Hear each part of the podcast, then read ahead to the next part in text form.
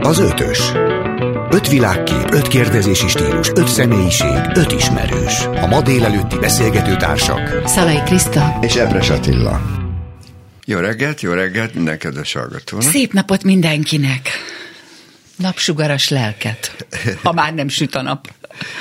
Nagyon szertágazó és érdekes lesz a mai témán, genetikával foglalkozunk. Ebből ugye rengeteg minden beletartozik, és így a 21. század elején még fontosabb lesz, hiszen már küszöbön az emberiség várható túlélése valamilyen módon. Ritka és gyakori betegségek genetikai öröklődésével, kutatásával és gyógyításával foglalkozunk. Ma már egyre széles körül mindenki számára elérhető genetikai vizsgálatokkal és a génmódosítással is foglalkozunk. Hm. De ez az a téma, a, a, amiből én most csak tanulhatok, mert mert iszonyú messze áll tőlem, de nagyon kíváncsi vagyok. Hát kimeríthetetlenül érdekes, de nekem kapásból az jutott eszembe a, a múltamból kifolyólag, hogy ez persze nem csak állatvilágban, hanem növényvilágban is rendkívül érdekes téma. Mi például a Rábaparton, öcsémnek van ott egy nagyon szép kis faháza, sokat szoktunk erről beszélgetni, hogy vajon belenyúl-e majd a tudomány ebbe, hogy rettenetesen durva invazív fajokat el lehessen kapni. Ott például a japán keserűfű eszi meg az őshonos növényzetet, és van néhány ilyen nagyon durva invazív faj. Szóval nekem ez a növény genetika ugrott be, de itt most persze a humán genetikáról és, és egyéb ilyen dolgokról fogunk majd beszélgetni, meg az öröklődésekről. És ez elképesztő izgalmas. Szerintem hmm. már valahol érintetted is valamelyik adásban, hogy milyen izgalmas, hogy például a madarak is megszületnek, és már tudják azt, amit az őseik tudtak. Sőt, hát én ott nem is madarakról beszéltem, hanem magokról, a fák utódlásáról, akik jóval gyorsabban tanítják a, génállományukban az utódaikat azonnal örökítik a szárazságtűrést, meg rovar ellenálló képességet, meg ilyesmit. De Cejze Gábor barátom is sokat járt ezzel szemben a téma kapcsán, aki egy remek színházi rendező, és nagyon okos fiú, és tiszteli az édesapját és az emlékét, és sok mindent szokott erről mesélni. Vele beszélgettünk erről gyakran, hogy milyen érdekes ez, nem, Kriszta, hogy, hogy a művészvilágban milyen erősen látszik ennek a nyoma, a genetikai utódlásnak a nyoma. Apáról fiúra, anyukáról, de még akár művész unokákat is tudok. Például a kisfiamnak volt általános iskolában egy osztálytársa, aki egy híres festőnek az unokája volt, és négy éves korában úgy rajzolt, hogy elképesztő. Tehát, hogy ott működött valami nagyon megfoghatatlan dolog. Illetve ma már tudjuk, hogy nagyjából mi. Hát vagy nem, az se baj. Hát az se baj, és abban bízunk, hogy picit ezt majd mindenféle botrány nélkül lehet használni ezt a tudományt, ugye, hogy esetleg a betegségeinket kicsit előbb fogjuk meg, mint ahogy ránk mérte a sors, ami engem nagyon izgat, hogy ugye ez a koldus és királyfi effektus, úgyhogy talán uh-huh. kapunk rá választ, hogy mi van akkor, hogyha ikrek, akik tegyük fel ugyanazzal a génállományjal vagy DNS-ekkel születtek, és, és külön választják őket. Olvastam erről több könyvet is, igaz történeteket, hogy egészen máshogy fejlődtek, azáltal, hogy az egyik szegény környezetbe került, a másik, és bántalmazott környezetbe, a másik pedig egy nagyon, nagyon finom lelkű családhoz került. Igen. Milyen érdekes, Igen. hogy akkor mi minden jön ki, vagy nem jön ki. Engem ebben az, az emberekből. nagyon, hogy hogy a megtanult dolgok öröklődnek. Tehát, hogy nem csak az a génállomány öröklődik, amit mi hoztunk magunkkal, hanem az is, amit beépül életünk során a tapasztalatainkba, vagy, a, vagy beég bizonyos traumák által, vagy nagyon jó tapasztalat, és érdekes, hogy úgy, úgy tűnik, hogy nem csak az alkoholizmus örökölhető, hanem bizonyos szerzett skillek is majd divatos szóval. Tehát tudás is. Igen. És akkor már van is nekünk két csodálatos vendégünk, akik majd, majd jól megtanítanak minket remélhetőleg, mert ez egy távoli, távoli tudományág a mi életünktől. Úgyhogy szeretettel köszöntjük dr. Molnár Viktort, a SOTE tanársegédét, genetikus szakorvost, akivel elsősorban a genomikáról fogunk majd beszélgetni, és dr. Antal Péter, a BME docense, aki bioinformatikai vonatkozásról fog nekünk mesélni és beszélni. Szeretettel köszöntjük Önöket. Jó napot kívánok! Köszönjük, Először is a genetikát ugye az emberek már tudják, ismerik, hogy mit jelent. De mi a genomika? Köszöntöm a hallgatókat én is, és üdvözlök mindenkit. A genomika az egy nagyon új tudomány, ami nek ad az, le, az ad lehetőséget a kibontakozásra, hogy nagyon jól ismerjük az ember és sok más faj genetikai összetételét, az örökítő anyagát, a DNS-ben kódolt információt, és nagyon sokat tanultunk az elmúlt húsz évben, hogy új technológiák jelentek meg, amik lehetővé teszik azt, hogy a klasszikus genetikai törvényszerűségeket egy magasabb szinten a teljes örökítő anyag szélességében értelmezni tudjuk. Ezt is fejezi ki ez a szó, hogy genomika, megkülönböztetendő a genetikától, hogy itt a teljes absztrakciós szinten gondolkodunk, tehát hogy lehetőség van arra, hogy egy egyén, egy ember, vagy akár a panda genetikai állományát teljes egészében leolvassuk. Ezt úgy hívják ember esetében, hogy teljes genomszekvenálás, és ezt a klinikai gyakorlatban is egyre inkább alkalmazzák. És hogy néz ki ez a vizsgálat?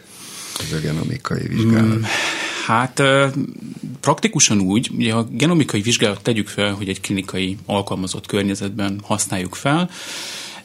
Ma a gyakorlatban leginkább exom szinten gondolkodunk, azaz a fehérjéket kódoló szakaszokat olvassuk le. Ehhez amennyiben csíravonali mintát vizsgálunk, azaz próbálunk egy az egész test örökítő anyagára reprezentatív mintát venni, akkor vagy szányák a hártya törletből, vagy a vénából vett vérből indulunk ki, ebből DNS-t vonunk ki, és ezt követően egy nagyon összetett vizsgálati folyamat indul, amit úgy hívnak, hogy új generációs szekvenálás. Ezt is megkülönböztetendő a klasszikus szekvenálástól. Maga a szekvenálás az a DNS bázis sorrendjének a leolvasását jelenti. Amikor genomikai értelemben beszélünk erről, akkor, akkor minimum több száz gént, vagy akár a teljes fehérjekóduló állományt olvassuk le. Ez a leolvasás, ez egy nagyon érdekes mérnöki megoldás keretében történik. Elsőként ezeket a DNS darabokat felapítjuk, egy szilárd hordozón eloszlatjuk, ott kis reakciócentrumokban felsokszorosítjuk, és harmadik lépésben történik a négy építőanyagnak, az adenin, guanin, citozin, timinnek a jelölésével gyakorlatilag követjük azt, hogy ezekben az apró reakciócentrumokban, több millió ilyen van ezen a szilárd hordozón, hogyan épülnek be egymást követően a bázisok. És ez ki fog rajzolni egy sorrendet minden egyes reakciócentrumban, amit aztán a számítógép segítségével az úgynevezett referencia szekvenciának, uh-huh. ami egy átlagos... Itt én már, engem már elvesztett, igen. Próbáljuk meg megfeleltetni, és valójában arra vagyunk kíváncsiak egy, egy klinikai kérdésfeltevés során, hogy ez hol különbözik. Hol vannak azok a különbségek? Hát, tehát a mintákat uh, tudják összehasonlítani ebben, és abból mindenféle vonatkozások jönnek. Í- így van, így uh-huh. van. Egy, egy egy klinikai kérdésfeltevés az úgy nézhet ki, hogy van valakinek egy ritka fenotípusa, egy ritka tünet együttese, uh-huh. és szeretnénk azt tudni, hogy melyik génnek a hibája okozza. Ja, tehát tetten érhető tulajdonképpen, hogy hol a gyökere a problémának. Így van, így van, így van. Ez ad újdonságot és, és lendületet ennek a, a, a tudománynak az, a klinikai kihasználásában, tehát a gyakorlati kihasználásának, igen, igen. hogy egyre több valódi ö, rejtélyes esetben tudunk ö, mechanizmust találni arra, hogy mi is történt. Melyik is az a gén, amelyik elromlott, uh-huh. megértjük, hogy ez a gén elromlása milyen biokémiai következményekkel jár, miért lesz ez vagy az a laborérték ö, más, mint az átlagos, mint a várt, mint a normál, és ö, végső soron megértjük, hogy miért azok a szervrendszerek érintettsége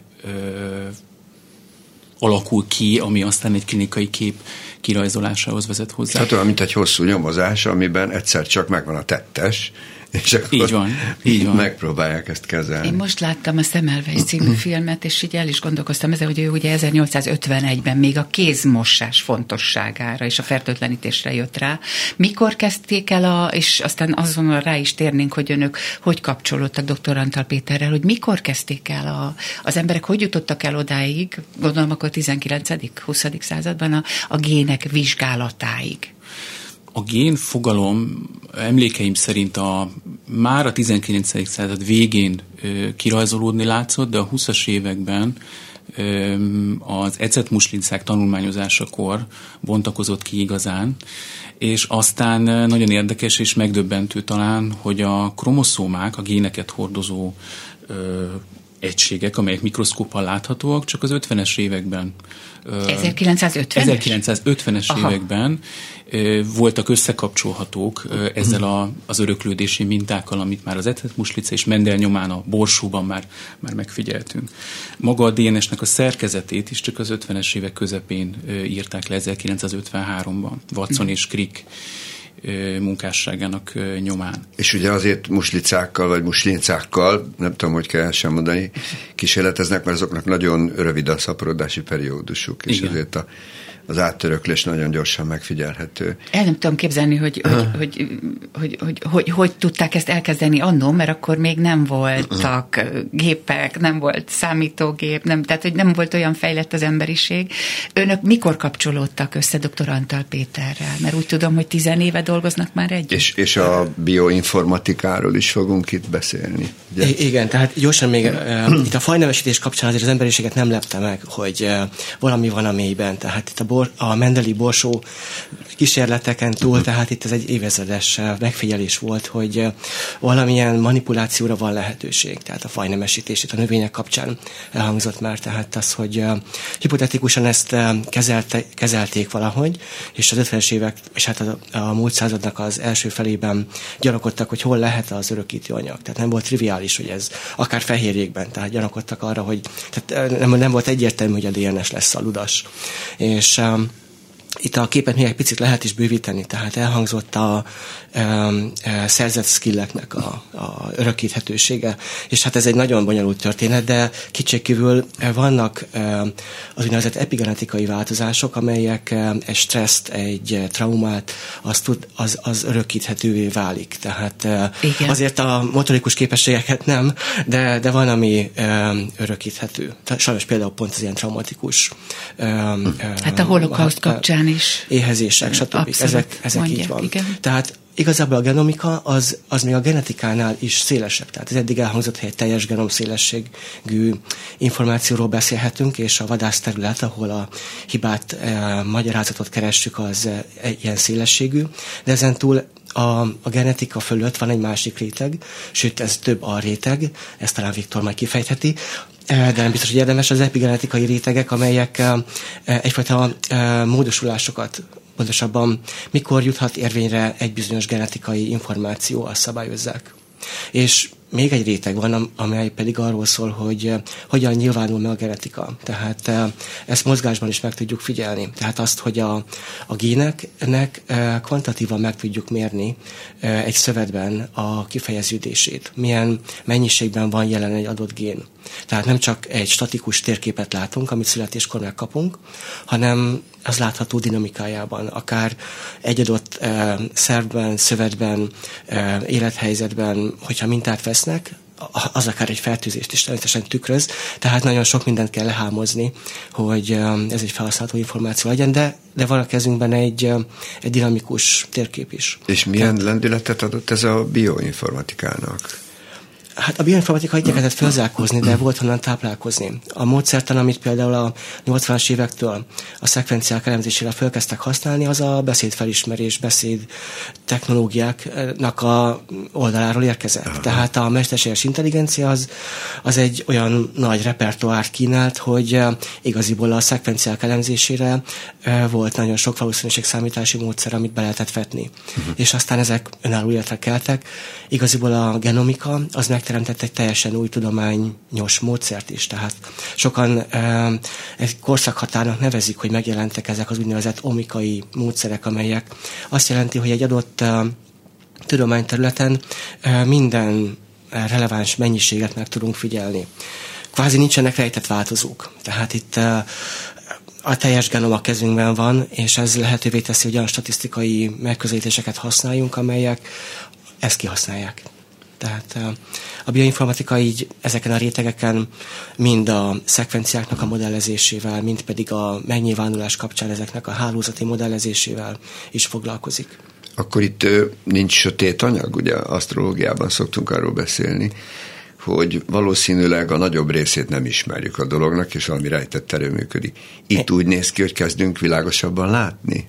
Én a Jean Dianét itt átengedném Viktornak egyből, tehát a, de a sötét anyag létezik. Aha. Úgy tűnik, hogy ha összehasonlítjuk, szóba került már a, a muslica vagy gyümölcslégy, és megnézzük azt, hogy az emberhez képest kinek mennyi génye van, gondolnánk, hogy az embernek jóval több, tehát hogy nagyságrendileg több, hiszen mennyivel bonyolultabb szervezet gondolkodik önmagáról, elképesztő komplexitású problémákat tud megoldani egy gyümölcslégyel összehasonlítva, mégis azt látjuk, hogy nagyjából 20 ezer génye van az embernek is, és a gyümölcslégynek is. És úgy tűnik, és azt feltételezzük, hogy ez a bizonyos sötét anyag, a junk DNS, vagy személy DNS, a gének közötti területen számos olyan szabályozó lehet még, ami, ami, ami az embert megkülönbözteti a, a, gyümölcslétől. Úgy tűnik, hogy a fajok közötti komplexitásbeli különbség az nem pusztán a gének számával írható le, hanem a, ezen gének közötti interakcióknak a bonyolultságával, tehát az együttműködésnek a bonyolultságával. Ez az, ami fejlődik az evolúció folyamán. Hát, tehát nem csak az idegrendszerekben épülnek ki ezek a szinapszisok, úgy tűnik, hanem már az örökítő anyagban is megy ez az örületes mennyiségű kommunikáció. Miért kezdtek el az emberek kísérletezni, kutatni? Kíváncsiságból, vagy, vagy volt valami olyan probléma, ami, amit föl akartak fejteni? Hát azt gondolom, hogy a kutatókat mindig a, az újdonság, az új határ, határok feszegetése érdekli, és a genomika az mindenképpen egy zászlóshajó ebben, és ma nincs olyan orvos tudományi kérdésfeltevés, ahol ezt ne használnák ki az etológiától a biokémiáig. Azért is, mert a DNS az egy nagyon stabil, nagyon világosan mérhető képződmény, és tulajdonképpen a, az élet működésének a tervrajza. Hiszen, hiszen az, hogy egy sejt idegsejtként működjön, vagy ö, izomsejtként, vagy, vagy, vagy bőrhámsejtként, ezt ugyanazzal a tervrajzzal, ugyanazzal a DNS-sel kell, hogy megoldja. A különbség abban áll, hogyha egy sejt a fejlődése során úgy dönt, hogy ő bizony zsírsejt lesz, akkor azokat a géneket kapcsolja be, és teszi aktívá, amelyek a zsírsejtséghez szükségesek. Mert ezt tudom, hogy vannak ritka betegségek, és 7000 féle van talán Magyarországon, ugye? Összességében olyan 7-8 ezer körüli ritka betegséget tartanak nyilván. Itt a, a tólik határ az rendkívül szélesnek tűnhet. Ez abból fakad, hogy különböző megközelítésekből lehet definiálni, hogy mit tekintünk egy önálló betegségünk, és mit tekintünk egy másik betegség variációjának. Ez is sokat tisztult azáltal, hogy jobban többet tudunk a génekről, és jobban össze tudjuk kapcsolni a géneket az orvostudomány által ismert fenotípusokkal, klinikai képekkel. Igen, 7-8 ezer olyan ritka betegségről tudunk, ami, ami mendeli öröklődési mintát mutat, azaz jól értelmezhető, hogy hogyan száll apáról fiúra, hogyan adódik át a következő generációba. Domináns, recesszív öröklésmenetet mutat, X kromoszómához kapcsolt, vagy autoszomális öröklésmenettel. És hogy állunk, bocsánat, ezzel ja, valamit szeretnék. Dr. Antal Péter, igen. Csak igen, hogy a, a ritka betegségek mellett um, talán az onkológia még, ami nagyon erősen demonstrálja, hogy a genetikának azért milyen teremtő ereje is volt. Tehát a, a ritka betegségek ugyebár azért fontosak, mert az erős hatás miatt könnyebben megtalálható így a genetikai és a manifestálódott betegség közötti kapcsolat. Viszont az onkológiában egy teljes transformáció történt a területen, tehát eh, manapság már nem annyira egy tumornak az előfordulása, mint inkább a genetikája, ami meghatározza a kezelését. Igen, tehát, szokták eh, mondani, hogy génterápiás kezelés. A legtöbb gyógyszer, a modern gyógyszerek azok úgymond útvonal alapúak, tehát uh-huh. azt a molekuláris hálózatot célozzák, ahol a, ahol a mutáció leginkább, eh, hogy is mondjam, támadható. És ez átalakította a gyógyszeripart, átalakította, átalakította a diagnosztikát, és így a terápiás kezelést is. Tehát a, az egész medicina úgymond egy, egy olyan transformáció ment át, ahol a, a genetika az újra rajzolta a betegségek, az onkológiai e, térképet mondhatni, és talán Viktor tudja ezt jobban kifejteni, de, de valójában itt már a, a szemlélet megváltozott. Tehát És ez annyira... real time, tehát az azt jelenti, hogy már most, amikor egy beteg gyógyszerekhez jut, már abszolút a legmodernebb vonalon megy a kezelése, vagy ebben még vannak elmaradások? Hát mindenképpen megpróbálják, de hát a gyógyszer megjelenése az ugyebár egy, egy nagyon... Az egy hosszan szabályozott igen, folyamat. Tehát ezért ez egy, ez egy folyamatos felzárkózás. De igen. igen, Magyarországon is ez elérhető, és nagyon pontosan válogatják meg azokat a szereket, amelyeket egy konkrét mhm. adott egyénnél, sőt adott tumornál, tehát előfordulásánál. Tehát amikor még támadható, akkor mivel érdemes És mennyire érdemes. globális ez? Hogy állunk ezzel nemzetközileg, hogy Magyarország jó helyen van, és minden egyéb kapcsolat megvan a világból, ami a fejlődést segíti? Hát amennyire itt a, én is laikusként mozgok, de, de ott amennyire látható a népegészségügyi helyzetkép inkább a, a szűrési programok és az utógondozás az, ahol Magyarország elmaradásban van. Mm. Tehát egyszerűen a, a szűrőprogramok azok valahogy nem indulnak be, tehát itt most betegségek nélkül, de nagyon sok elképzelés volt, hogy ezeket hogy lehetne javítani, és ez még mindig nem indul be, és az utógondozásnál is egyszerűen az ellátórendszer ugyebár ott, ahol megbicsaklik. Mm. És hogy dolgoznak együtt? Mert ugye Péter ön mérnök, és Viktor pedig orvos, tehát hogy hogy, hogy, hogy működik az együttműködés? Hát alapvetően a kutatási kérdések feszegetése az, ami összekapcsol minket általában, bár, bár a diagnosztikai munka folyamatban is rászorulunk az informatikusok segítségére.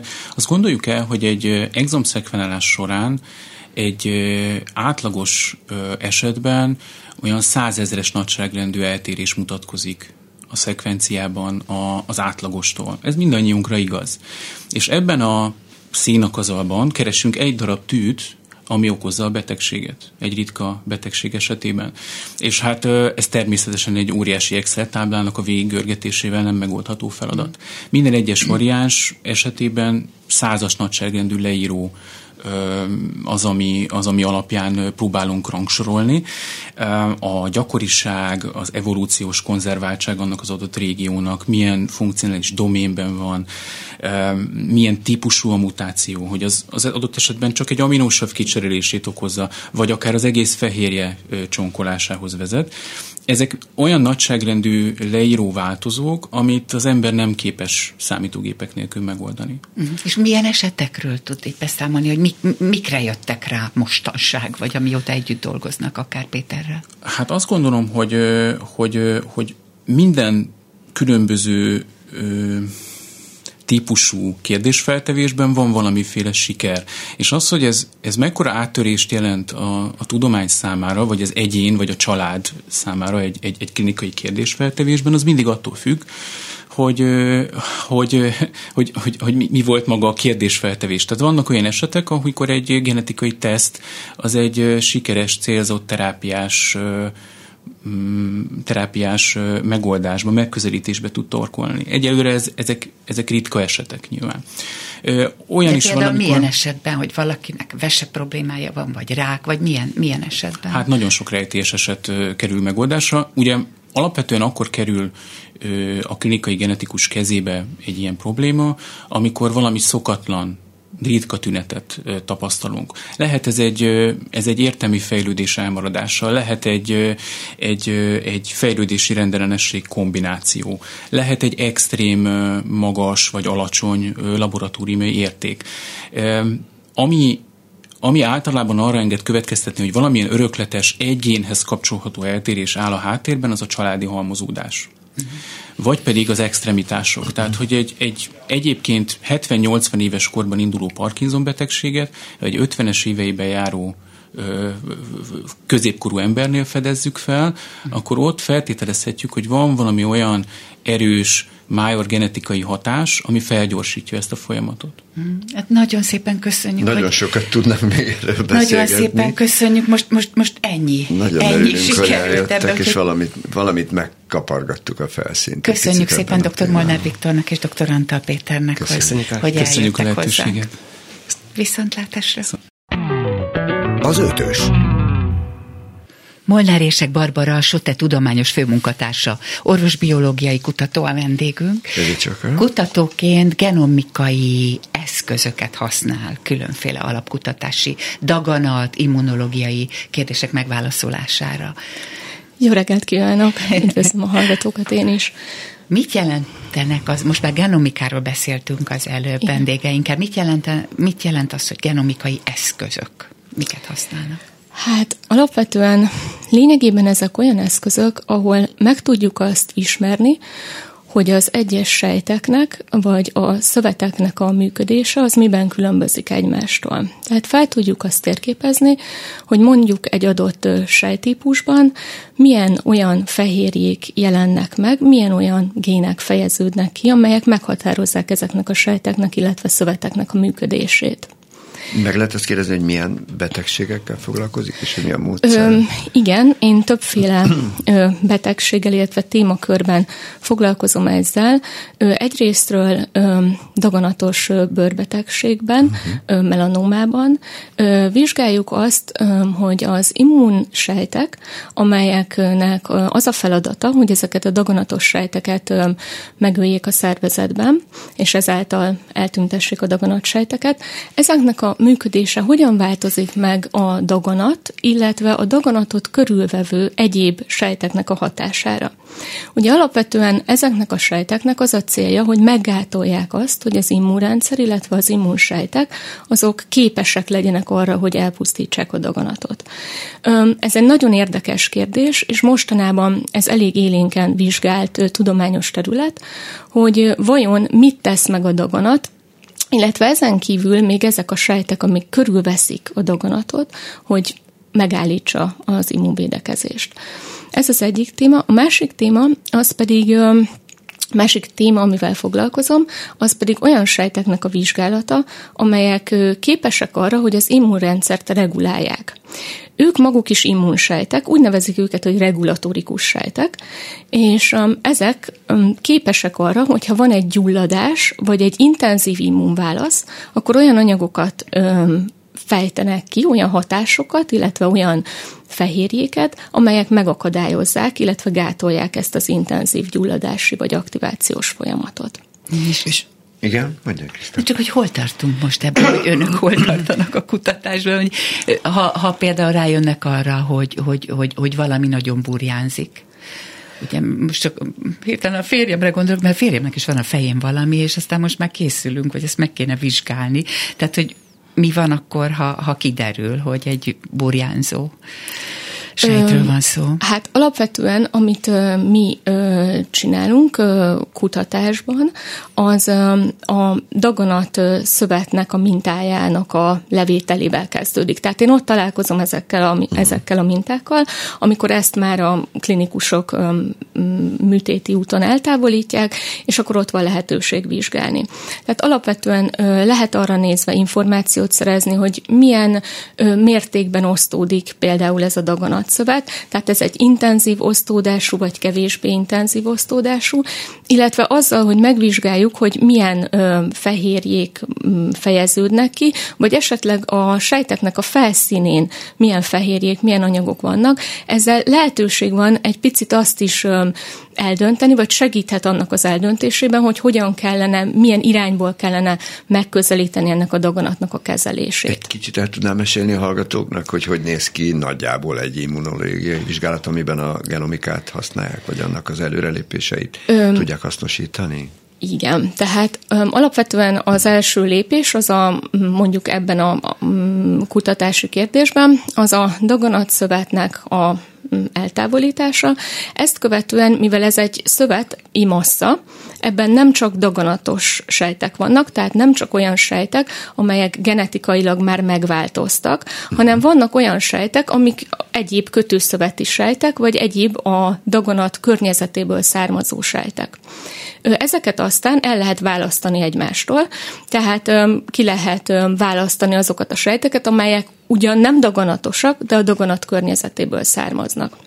Ezt követően mi immunsejtekkel úgy tudunk dolgozni, hogy jellemzően egészséges önkéntes donorok véradásából származó, vérben lévő immunsejteket izolálunk, és ezeket aztán különböző módon összerakjuk a daganatsejtekkel, vagy a daganatot körülvevő ö, ilyen sejtekkel.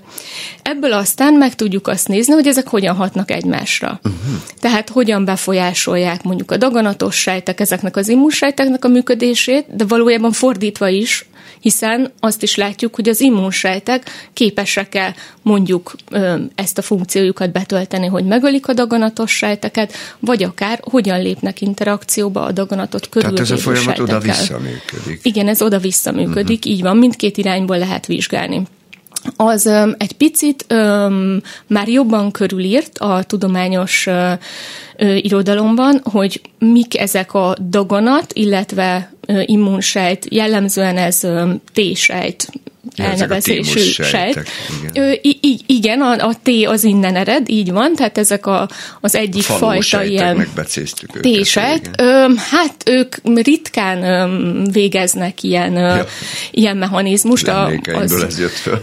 Igen, ők, ők Hát ő nekik az egyik típusuk az pont erre specializálódott, hogy nem csak a daganatos, hanem a vírussal fertőzött sejteket elpusztítja, tehát megöli. A másik típusuk pedig segíti az egyéb immunsejteknek a működését. Aha. Um, egy másik kísérleti rendszerben pedig, ahol ezeknek a hát regulatórikus vagy szabályozó sejteknek a működését vizsgáljuk, az is vérből történik. Itt ebben az esetben ezeket a sejteket, illetve ezeknek a sejteknek bizonyos típusait vizsgáljuk, ugyanis azt lehet már tudni, hogy ők sem képeznek egy teljesen egységes sejtípust, hanem különböző altípusaik is vannak, amiknek a hatása különböző lehet. Igen, tehát kiderült, hogy a dolog jóval részletesebb, így mint van, így 50-60 van. éve sejtettük. Hát mindig, igen. Igen, igen mindig igen. évről évre ez derül ki, hogy mindig van egy, még egy szint, ami feltárásra vár. Ugye van, van olyasmi az anyatájjal kapcsolatban, bizonyos hitek és tévhitek vannak. Mi a helyzet az öröklésben, genetikailag vagy immunológiailag? Hát immunológiai szempontból az anyatejjel történő táplálás annak egy nagyon fontos része, hogy ezáltal olyan antitestek jutnak át a, az újszülöttbe, a csecsemőbe, amelyik megvédi őt a különböző fertőzésektől. Tehát amikor megszületik a a, a, a csecsemő, akkor alapvetően neki még nincs olyan immunrendszere, ami képes lenne arra, hogy megvédje a különböző fertőzésektől. Éppen ezért az anyatej az biztosít egy védelmet számára. Illetőleg azt is tudjuk, hogy az anyatejben nagyon sok olyan egyéb faktor van jelen, ami például gyulladás csökkentő hatású, ö, hozzásegíti ahhoz a az újszülöttet, hogy az emésztés az rendben ö, menjen, hiszen az újszülötteknek a ö, bélrendszere még nem tartalmazza azokat a baktériumokat, amelyek egyébként az úgynevezett normális baktériumflórához tartoznak, tehát nekik még azért nehézségük van éppen ezért a különböző emésztési folyamatoknak a, a mm, elvégzésével. És ugyanez működik génekkel is? Tehát amit ö, öröklünk, de talán örökölhetünk, hát nyilván örökölhetünk en, ellenállóbb géneket is. Ö, igen, tehát alapvetően ö, az anyatejben ott ö, nem nincs arról tudomásom, hogy géneket át lehetne adni, tehát hogy ebben jellemzően fehérjéknek az átadása történik. Persze vannak más például RNS molekulák, amik átkerülhetnek a magzatba, de hogy ezeknek funkcionálisan lenne hatása, az, az kevésbé ö, ö, ismert de természetesen az öröklés szempontjából pedig igen, tehát a szülőknek az immunrendszere, illetve azok a génjeik, amelyek az immunrendszerüket befolyásolják, azok, azok átörökítődnek, illetve kombinálódnak. Tehát attól még, mert mondjuk valamely szülőnek, vagy akár mindkettőnek az immunrendszere bizonyos ö, fertőzésekkel például szemben ellenálló, az nem jelenti azt, hogy feltétlenül az ő gyermekük is ugyanezzel a tulajdonsággal fog rendelkezni, hiszen ezek a tulajdonságok kombinálódnak. Nagyon szépen Itt az utolsó köszönjük. percben még azt megkérdezem, hogy ugye együtt haladunk a világ élvonalával ebben, tehát jó, jók a kilátásaink. Ö, én úgy gondolom, hogy az nagyon fontos, hogy minden kutató tudjon együttműködni egymással. Igen. Tehát a, tehát a jövő az mindenképpen az, hogyha ö, országoktól függetlenül tudnak olyan kutatócsoportok létrejönni, ö, amelyben ö, olyan ö, szakemberek vesznek részt, amelyek akik valamely szakterülethez nagyon jól értenek, és ezeket együtt alkalmazva aztán jó kérdéseket, illetve a jó kérdéseket megfelelő módon megválaszolva lehet Ebben vizsgálni. Bízunk, Egy csodálatos szépen. üzenet volt, köszönjük szépen Molnár Érsek Barbara. Bárának. Köszönöm szépen én is. Az ötös. Itt az ötös, genetikai ügyben kutakodunk ma, elsősorban nagy szakértőkkel és kutatókkal beszélgetünk a témában. Itt van velünk a telefonban, ha igaz, Gerber Dániel, az ELTE Bölcsészet Tudományi Kutatóközpont Archeogenomikai Intézetének tudományos munkatársa. Ős öröklés tan ügyben fogunk vele beszélgetni. Jó napot! Jó napot kívánok! Ah, remek, akkor felépült Jó napot kívánok! Mi köszönjük! Mit jelent az archeogenomika, vagy archeogenetika, hogy mi is értsük egy kicsit, civilek? Hát alapvetően ezek ugyanolyan genetikai vizsgálatok bizonyos szemszögből, mint általában modern genetikai vizsgálatok lennének. Leginkább az archeogenetikát vagy archeogenomikát a az emberek talán a Jurassic Park című filmmel kapcsolatban ismerték meg a 90-es évek elején, holott a 80-as évek közepétől ö, beszélhetünk erről a, a tudományterületről. Tavaly ö, kapott Svante Pávo ezért Nobel-díjat is, azért ennek a tudományterületnek a feltalálásáért. Uh-huh. Nagyon-nagyon sokrétű lehet egy ilyen archeogenetikai vizsgálat. Alapvetően arról van szó, hogy elhunyt vagy elhullott élőlények, és az legyen bármilyen élőlény, tehát a vírustól az emberig, növényeken keresztül bármi, nek a, a genetikai maradványainak a vizsgálata, vagy genetikai anyagának a vizsgálata, akár mm. több százezer éves, vagy több millió éves. Említene nekünk egy ilyen látványos példát, amiből jól látjuk, hogy itt mekkora fejlődést adott az archeológiának ez a tudomány? Ha, ha Ami, kérdezhetem, ahogy, pár ahogy ez, a, ez a történet indult még a, a kezdetekben, tehát 93-ban, hogyha jól emlékszem, akkor, hát pont abban az évben, amikor a Jurassic Parkot uh, vetítették, akkor sikerült Szante Pábónak először neandervölgyi uh, maradványból uh-huh. egy apró, uh, autentikus DNS darabot uh, kinyerni. Tehát hát kvázi, ami nem volt sérült, és jól kutatható dolog lett. Uh, igen, de hát akkor ez még Ugye ez alatt az időszak alatt találták fel a, a technológiát, meg kezdték el kifejleszteni. Voltak éppen régészeti genetikáról, ami alatt klasszikusan, vagy, vagy legtöbb esetben az archeogenetikát értik, illetve ahol keresztül itthon is többen ismerik mondjuk hogy a magyarság kutatása kapcsán és a többi. Erről a típusú történeti genetikáról igazából Magyarországon meg 2001-től megindultak az ilyen jellegű kutatások, de igazi érdemi eredmények azok a 2010-es évek környékétől kezdtek megindulni, amikor ö, mindenféle technológiai, nem csak archeogenetikai, hanem általában a biológián belül, molekuláris biológián belül számos technológiai újítást ö, vezettek be, és 2010-től már a, a teljes nukleáris genomot, tehát a sejtmagi genomot, kromoszómákat is lehet ö, vizsgálni, és hát gyakorlatilag az információ tartalom az kis túlzással végtelen, és ö, levonható következtetések kutatási iránytól függően természetesen szintén majd, hogy nem végtelenek. Az előbb azt szeretem volna kérdezni, azt hittem, hogy nem, nem, nem jön olyan példa.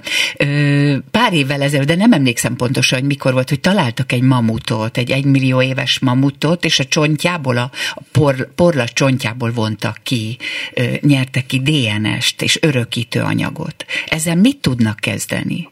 Vagy mit igen, nagyon Fognak. sokáig ez volt a rekordtartó. Egy 1,2 millió éves mamut Jakut földről, és a mai napig ez az egyetlen olyan ősi DNS maradvány, amiből, ahol közvetlenül a csontból, tehát az elhunyt élőlényből származik a DNS, ezt a rekordot azóta megdöntötték, ez két évvel ezelőtt volt, azóta 2,1 millió éves a legidősebb, már az talajból származó DNS.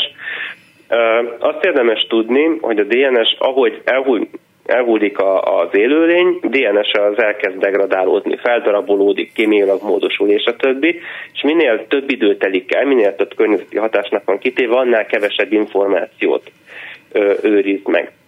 Ennél az 1,2 millió éves mamutnál az információ az gyakorlatilag a populáció genetikára korlátozódott le, ami azt jelenti, hogy nem lehet ö, belőle megmondani, vagy hát nagyon-nagyon-nagyon kis ö, statisztikai valószínűségekkel lehet megmondani különböző tulajdonságait ennek az adott élőlénynek. Ez az információ inkább arra való, hogy, hogy azt meg lehessen mondani, hogy mondjuk kivel volt rokon, mekkora volt a populációjának a diversitása, hányan lehettek esetleg, és, tehát, és ehhez hasonló. Tehát pont ezt akartam kérdezni, hogy nem az lesz belőle, hogy minél régebb itt találunk, annál többet tudunk meg, mert ezeknek a, a roncsolódása azért komoly. Nagyon, nagyon komoly, és az az igazság, hogy van itt egy kis egy, egy olyan fajta elvárás a genetika fele, ami, és persze nem csak a genetikára, általában a természettudományokról lehet itt beszélni, hogy, hogy az emberek tényleg a, a mondjuk a filmeken keresztül, mondjuk a Jurassic Park az lerakott egy olyan elvárás, hogy hát hogyha DNS kinyerünk, akkor abból már klónozni is tudunk. Igen, ezért ha... kérdeztem, azt hittem, hogy erre fogják használni a mamu nem, DNS. Nem, nem, és, és indult egy ilyen projekt is, illetve hát a mai napig uh, itt ígérgetik évről évre, hogy na most aztán már mindjárt, aztán már mindjárt, már, már mindjárt van klónozott mamut, de nem, tehát egy egyszerűen nem tart itt a, a technológia. A régészeti korú vagy nem is feltétlenül régészeti, hát ezeket a több százezer éveseket, meg aztán még inkább, hmm. ezeket elsősorban ezeket a DNS adatokat olyan vizsgálatokra használják, ami az egykori populációknak a diverzitását, terjedését, felépítését célozzák, ebből tulajdonságokat megmondani. Nagyon korlátozottan lehet klónozni, hát a klónozástól meg nagyon messze vagyunk. Még meg nem is, nem is biztos, hogy engedélyezni fogja bárki, mert azért az nagyon meredek kérdés, dolog. Bár mondjuk, én mondjuk uh, uh, nem félek attól, hogy mondjuk a mondjuk egy európai vagy egy nyugati világon kívüli másik országban, mondjuk Kínában, szerintem akkor a lelkismeretfúdlást nem csinálnak ebből a történetből. Igen, ettől félünk. A digitális technika létrejötte hatalmas lendületet adott ezeknek a vizsgálati vagy elemző tudományoknak. Most ugyanilyen forradalom zajlik a mesterséges értelem miatt? Voltak épp igen. Az az igazság, hogy általában a genetikában kis túlzással évtizedenként van egy ilyen hatalmas technológiai váltás. A 2010-es évek től kezdve beszélünk az úgynevezett új generációs szekvenálásról. Ez azt jelenti, a szekvenálás az önmagában azt jelenti, hogy a DNS kócsolnak a leolvasása, azt értjük a, a szekvenálás alatt. Ez korábban egy nagyon kimerítő manuális procedúra volt, és 2000, 2000-es évek közepétől kezdett eltérni, de a 2010-es évektől lett igazából elterjedt, és kb. mindenki számára elérhető az úgynevezett új generációs szekvenás, amikor nem egyesével kellett ezeket a molekulákat, DNS molekulákat megszekvenálni, hanem akár egyszerre több millió vagy milliárd szekvenciát is. És akkor itt lépett be a bioinformatika, tehát ezt már nem manuálisan dolgozza fel az ember, ezt számítógéppel és most a 2020-as évek úgy tűnik, hogy, hogy a, arról fog szólni, hogy ezt a hatalmas adatmennyiséget, ami az elmúlt tíz évben, körülbelül tíz évben elő állítódott, ezt mondjuk egy mesterséges intelligencia segítségével hogyan tudjuk még hatékonyabban földolgozni. Az a kérdésem, hogy külföldön, ha járunk, akkor én szoktam mondani a férjemnek, hogy na, akkor itt van egy, egy görög Kovács István, ott van egy francia, mit tudom én, Sas József. Szóval, hogy ez, ez hogy működik a világban, vagy erre nézve vannak-e vizsgálatok, hogy, hogy tényleg elképesztő, hogy ugyanolyan embereket látok, tehát olyan hasonmásokat látok. Az létezik, hogy a DNS-ük is ezeknek az embereknek, a, a hasonmásoknak, a nagyon hasonló embereknek hasonló lehet? Vagy van azonosság? Csináltak erre úgynevezett ilyen doppelganger uh-huh. vizsgálatot végeztek, nem is annyira nagyon régen, szerintem egy-két évvel ezelőtt volt egy ilyen, és kimutatták, hogy valóban attól függetlenül, hogy különböző népcsoportokhoz, meg külön, biológiai értelemben különböző populációkhoz tartoznak emberek, valahogyan egyszerűen a, a genetikai lottó úgy dobáltak bennük össze a genetikai variánsokat, hogy, hogy alapvetően egy kicsit jobban hasonlítanak egymásra, genetikai értelemben is. Uh-huh. Tehát azért ebben, azért ebben akkor a véletlenszerűségi szerepet játszik, nem csak az, hogy abszolút, az adott rassz abszolút. milyen gyökérből, milyen genetikai állományjal érkezett. Uh-huh. Abszolút. Hát ö, olyan, olyan értelemben számít a, a rak, meg a genetikai állomány, tehát kiinduló genetikai állomány, hogy ö, azok a variánsok, amik mondjuk, nem tudom, hasonló ütök, csak a nyugati nyugat-európai populációban fordulnak elő, ott nagyobb esélye lesz olyan kombinációknak kialakulni egymástól függetlenül, amik jobban hasonlítanak egymásra. Mondjuk egy európai és egy kínai között azért nem lehetetlen, már ilyen milliárdos emberszám mellett, de azért, de azért sokkal ritkább. Ön magáról készített, saját magáról megkészített vizsgálatokat? Igazából igen. Na, de jó.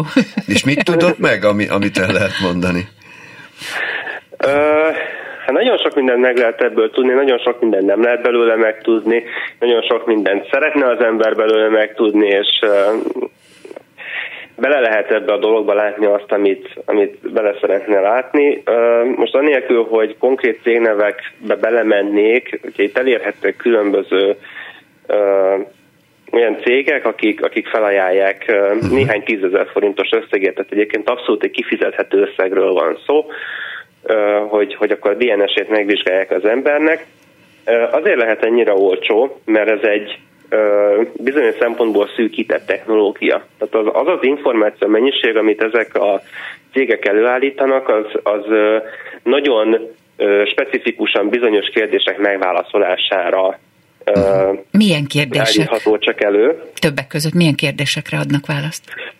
Többek között elsősorban a, a rokonságvizsgálat, illetve ezek a populációs vizsgálatok, tehát az, hogy mondjuk, hogyha minél több ember van az adatbázisban, akkor esetleges távoli rokonokat. Vagy akár nyilván ilyenről is lehet hallani, hogy, hogy testvéreket, mondjuk örökbefogadás esetén testvérek így találtak egymásra, tehát oh. ez már nem egy, nem egy annyira ritka ö, történet. Uh-huh illetve meg lehet mondani, hogy, hogy egy adott illető az mondjuk populáció szinten nagyjából milyen ö, ö, régióknak a, a népességéből van összerakva. Ez az utóbbi, ez egy kicsit már ilyen fluid dolog, nagyon-nagyon függ a háttéradatbázistól, a felhasznált módszerektől, ki mennyire precíz eredményeket kap. Tehát van olyan genetika, genetikai cég, ami ebből a szempontból nem kifejezetten megbízható, tehát hogy volt, nem tudom én, sváb ismerősöm, aki megcsinálta ezt a, hát ez egy olcsóbb genetikai teszt volt, megcsinálta ezt, és kihozott rá 6% négert. Ami, tehát egészen, egészen nevetséges, egészen nevetséges eredmények jönnek ki. Most van egy másik ismerősöm, aki hát törzsgyökeres európai, és kihozott rá, nem tudom, milyen másfél százalék amerikai indián, tehát hogy... Igen, minden előfordulhatott. Uh, minden, tehát, és ön igen, miért szóval nem, nem annyira, de hogy, de hogy mondjuk egy drágább céghez uh, hogyha most idézőesen drágább céghez, hogyha elmegy az ember, vagy egy, vagy egy minőségibb vizsgálatot elvégeztet, akkor azért, akkor azért ebből a szempontból is meglehetősen precíz dolgokat tudhat meg, tehát mondjuk ugyanez a sváb ismerős, vele csináltam meg ezt a, a DNS tesztet egy, egy drágább cégnél, ott, ott például megye szinten, megye, megye szintű precizitással kihozta azokat a régiókat, ahonnan az ősé származnak, és ezt a, a családi okiratokkal vissza is tudtuk ellenőrizni egészen az 1600-as évekig. És önnél mi volt a kíváncsiság forrása, amiért megcsináltatta? Alapvetően érdekelt, ja. hogy, hogy kikből vagyok összerakva. Nagyjából tudom egyébként a családomat, vagy úgy, úgy sejtettem, hogy milyen, milyen kompozícióra számíthatok. Azért azt el kell mondjam, hogy szinte minden esetben én nem találkoztam olyan, hogy valaki valamilyen ősén ne lepődött volna meg. Nekem is, ná, tehát nálam is kijött az, hogy, hogy most tudom, valami másfél százalék spanyol régiókra visszavezethető genetikai örökségem van, és ezt lehetne szkeptikusan is fogadni, viszont több rokonom, amikor ezt megcsináltatta, akkor náluk ugyanígy kijött. Tehát, hogy mm. ez már egy ilyen, ez már egy ilyen érdekes dolog. Alapvetően ezt lehet megtudni, hogyha valaki arra kíváncsi, hogy mondjuk milyen genetikai betegségei vannak, vagy milyen betegségekre hajlamos, inkább ezt, ezt így korrekt megfogalmazni. Igen mert az, hogy egy genetikai variáns ott van, még nem feltétlenül jelenti azt, hogy az ki is fog fejeződni. Igen, és félelmet Valaki is kelt. Tessék? Hát félelmet is kelt az emberekben, úgyhogy ez így szép ez a fogalmazás, ahogy mondja.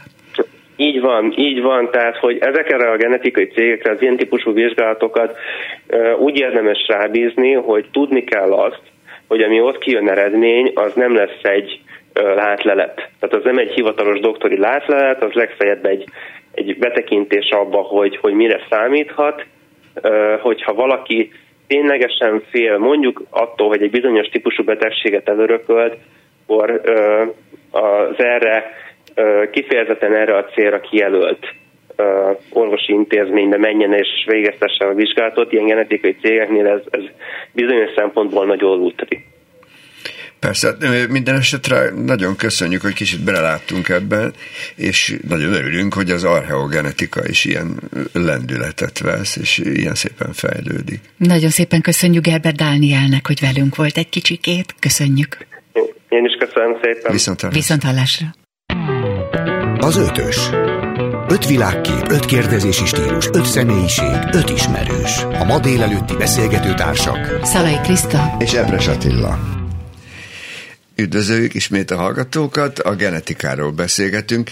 Két olyan szakember van itt velünk, aki segít nekünk kicsit feltérképezni a genomunkat. Póda Tamás, a Sinlab kereskedelmi igazgatója, és Szász Máté, biokémikus a vendégünk.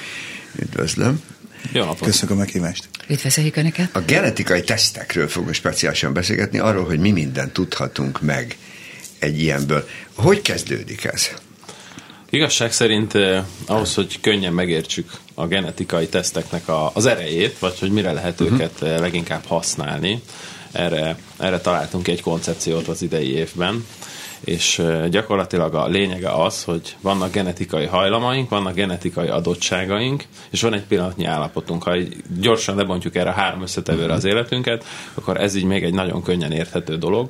A genetikai adottság az, az mindenki számára világos, hogy van mondjuk szemünk színe, órunk mérete, hajunknak a színe, stb. Ezek a genetikai adottságok azonban nem csak külsőleg, hanem belsőleg is megjelenhetnek mondjuk a belső szerveinkben tételezzük fel, hogy mondjuk genetikai vizsgálatokkal meg tudnánk mondani, hogy milyen gyógyszereket, milyen hatóanyagokat tud mondjuk a szervezetünk feldolgozni, az milyen hatékony információ akkor, amikor mondjuk egy gyógyszerterápiára beállít az orvos egy pácienst. Van ilyen vizsgálatunk. Igen, ezt olvastam, hogy 5500 féle gyógyszerről tudják megmondani, hogy... Egy nullával kevesebb, 550. 550? Igen, de 5000 vizsgálatunk van, ami, amit, aminek tagja ez is, ez egy szemvizsgálat az 5000-ből.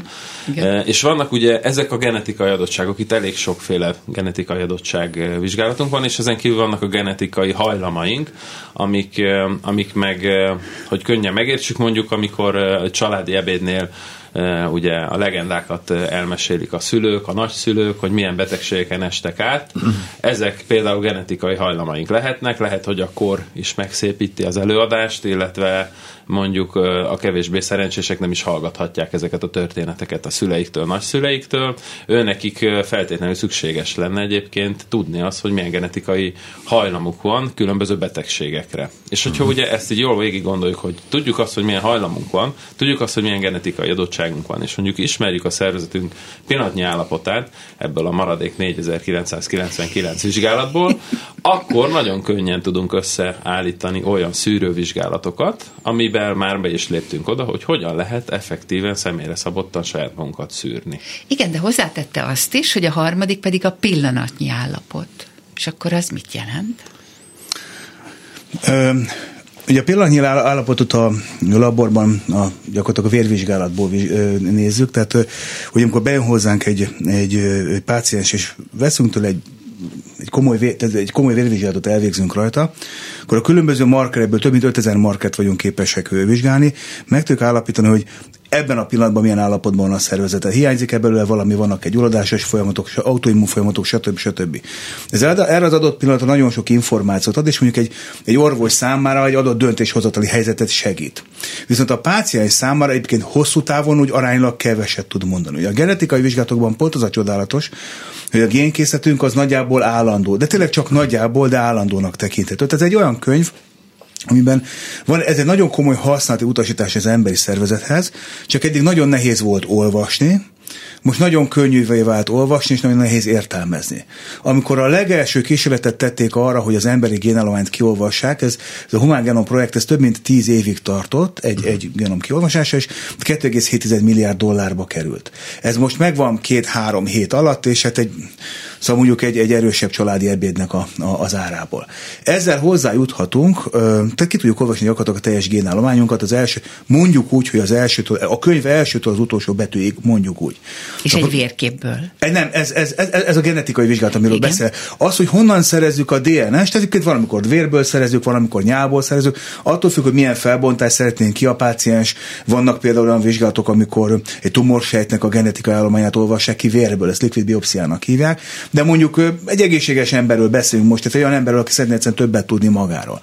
Ez, ez, ez származhat vérből, de egyébként származhat simán nyálmintából is. Tehát nem kell feltétlenül megszólni a pácienst. De az az érdekesség ennek, hogy elképesztő mennyiségű információt tartalmaz. Tehát van egy, van egy néhány tízezres nagyságrendű génkészletünk, de az egyes géneken belül is rengeteg fajta genetikai variáns különítünk el. Tehát van, hogy egy, egy aránylag kicsi génszakasznak is lehet mondjuk két-háromszáz különböző variánsa.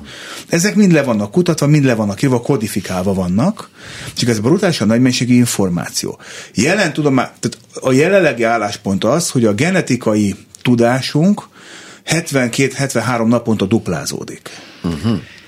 Tehát, hogy, hogy a probléma az az, hogy hogy ez nem olyan, mint egy tervrajz, hogy kapok egy kakukos órát, van egy leírás, á, látom, most már tudom, hogy hogy működik, be tudom állítani. Nem, ez nem így működik. A géneknek rendkívül ö, sok rejtett hatás van, amiről most nem tudunk.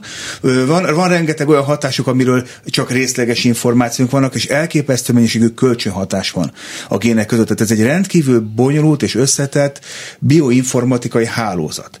Azt gondolom, hogy az elmúlt másfél-két évtized feladatát teljesítettük, Siker, sikerült a kiolvasási részt nagyon olcsóvá és nagyon gyorsá tenni. Szó szerint mondhatom, bármelyik magyar állampolgár számára elérhető, bárki számára elérhető, tehát bárki számára megfizethetővé.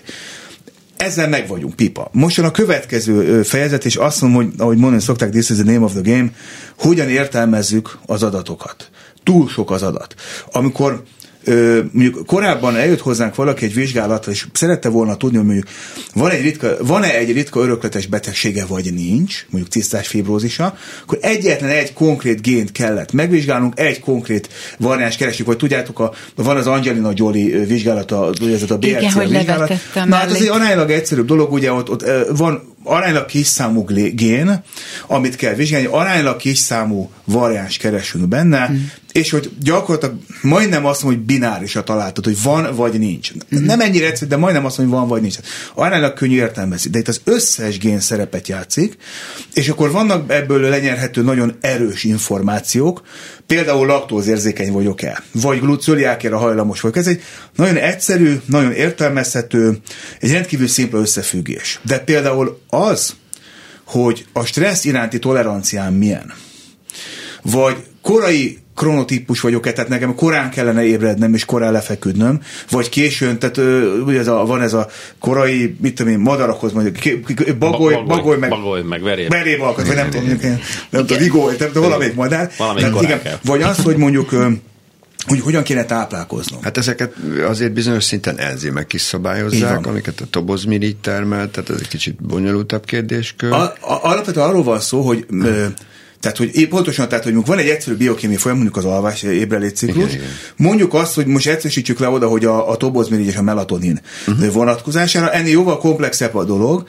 de a tobozmiridnek a működését is ugye a enzimek irányítják, és hát azoknak genetikai hátterük van. Tehát, tehát az enzimek... Csak hogy a hallgatók tudják, hogy a kis agy környéki mirigyről beszélünk. Hát, igen, igen, igen. Ami, ami nagyjából eldönti, hogy mekkora testsúlyok leszünk, és milyen az alvásigényünk. Most igen, ilyeneket mondogatnak. Igen, tehát, igen, tehát hogy, hogy, a, hogy a tobozmirigy termel a melatonin nevű hormont, ami gyakorlatilag beállítja az alvásnak a kezdetét, uh-huh. az alvás vonszatjét. Tehát úgy szoktunk hogy föllövi a pizsút. Tehát amikor megkezdődik a melatonin szekréció, akkor mondom még egy érdekességet, a, a legtöbb élőlénynek a gerincesnek három szeme van, csak az egyiket nem látjuk. A fejtetőn normál kopasz mondjuk kígyóknál, gyíkoknál van itt egy harmadik szem, a parietális szemnek hívják. Ez nem egyéb, mint a koponya tetén egy kis nyílás, ami áttetsző, és e fölött ezen átszűrődik a fény, a napfény.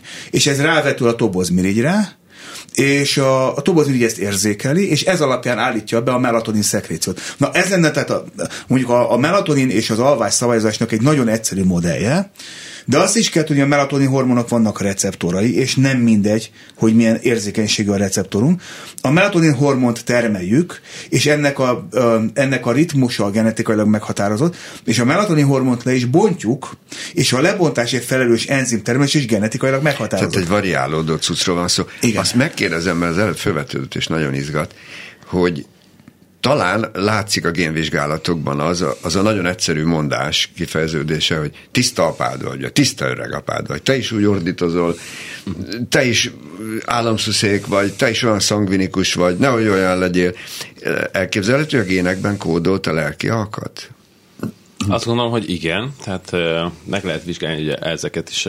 Ezeket pontosan nem, nyilván sokat jelent egyébként azért a nevelés is, uh-huh. de azért a szülők, testvéreknek a, a génállománya az természetesen nagyon hasonlít egymásra, tehát az, hogy kinek mondjuk milyen a öregedési gyorsasága, ebbe azért vannak összefüggések, mondjuk ha a valamelyik szülő vagy nagyszülő tételezzük föl 20 évesen már őszült, akkor nagy valószínűséggel nem lesz meglepetés, hogyha mondjuk az unoka vagy a gyermek is gyorsan fog őszülni. Most mondtam valami nagyon primitív példát arra, hogy hogy nézhet ki mondjuk egy gyors öregedés mondjuk genetikailag kívülről, de természetesen ez ugye hatással lehet a, a szervekre is, csak hogy visszautaljak ide, amit az Máté előbb mondott, hogy hogyan is kerültünk el abba a szerencsés helyzetbe, hogy elérhetővé válnak ezek a tesztek. Itt még egy menő dolgot bedobnék. Ez a mesterséges intelligencia, amivel nagyon sokat foglalkozunk, és rengeteget gondolunk rá úgy, mint egy ilyen Pandora szelencéje, hogy most ez kinyílt, és akkor nem tudjuk, és akkor mi lesz, meg világvége is lehet belőle. Mi azt gondoljuk jelen pillanatban a, a diagnosztika világában, hogy ez egy óriási segítség ebben a pillanatban, hiszen amit az előbb említett a, a Máté, ugye ez a rengeteg adat, ennek a rengeteg adatnak a feldolgozása azért is volt nagyon költséges a mesterséges intelligencia használata előtt, mert ezeket azért leginkább valamiféle manualitással végezték az emberek, vagy vagy valamilyen programozás technikával.